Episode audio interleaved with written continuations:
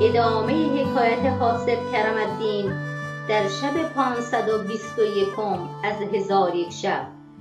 گفت ای ملک جوانبخت آنگاه پرنده چارپر که طول هر پرش سی زر بود جانشا را سوار کرد و آن پرنده را پاها بود مانند پای پیل و او نمی پرید مگر سالی دو دفعه و در نزد ملک شماخ از افریتیان خادمی بود تمسون نان که هر روز از برای این پرنده دو استر از شهر عراق می بود و آنها را بند بند بریده از برای چاشت و شام آن پرنده مهیا می کرد القصه جانشاه به دوش آن پرنده سوار شد.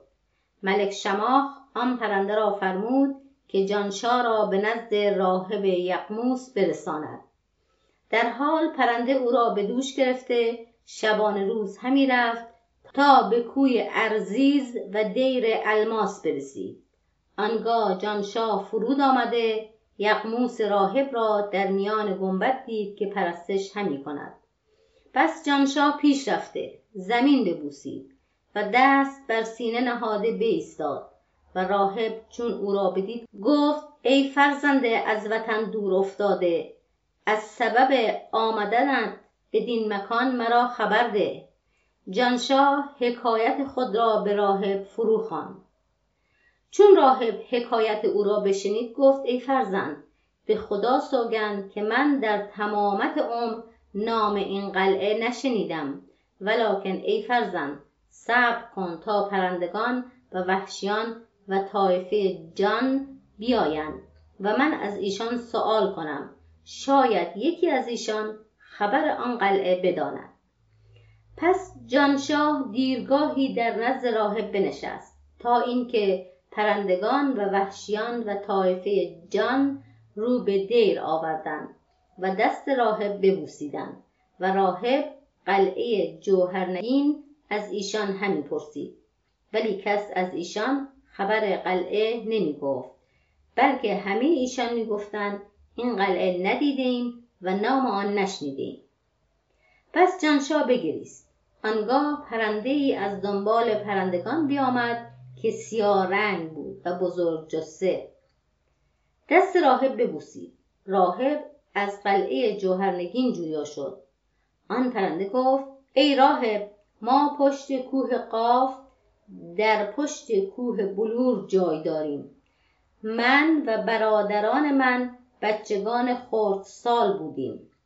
پدر و مادر ما همه روزه می‌رفتند و از بهر ما تومه می آوردند اتفاقا روزی از روزها پدر و مادرم برفتند و هفت روز از ما غایب شدند ما را گرسنگی سخت روی داد و در روز هشتم باز آمدند به ایشان گفتیم سبب غیبت شما چه بود؟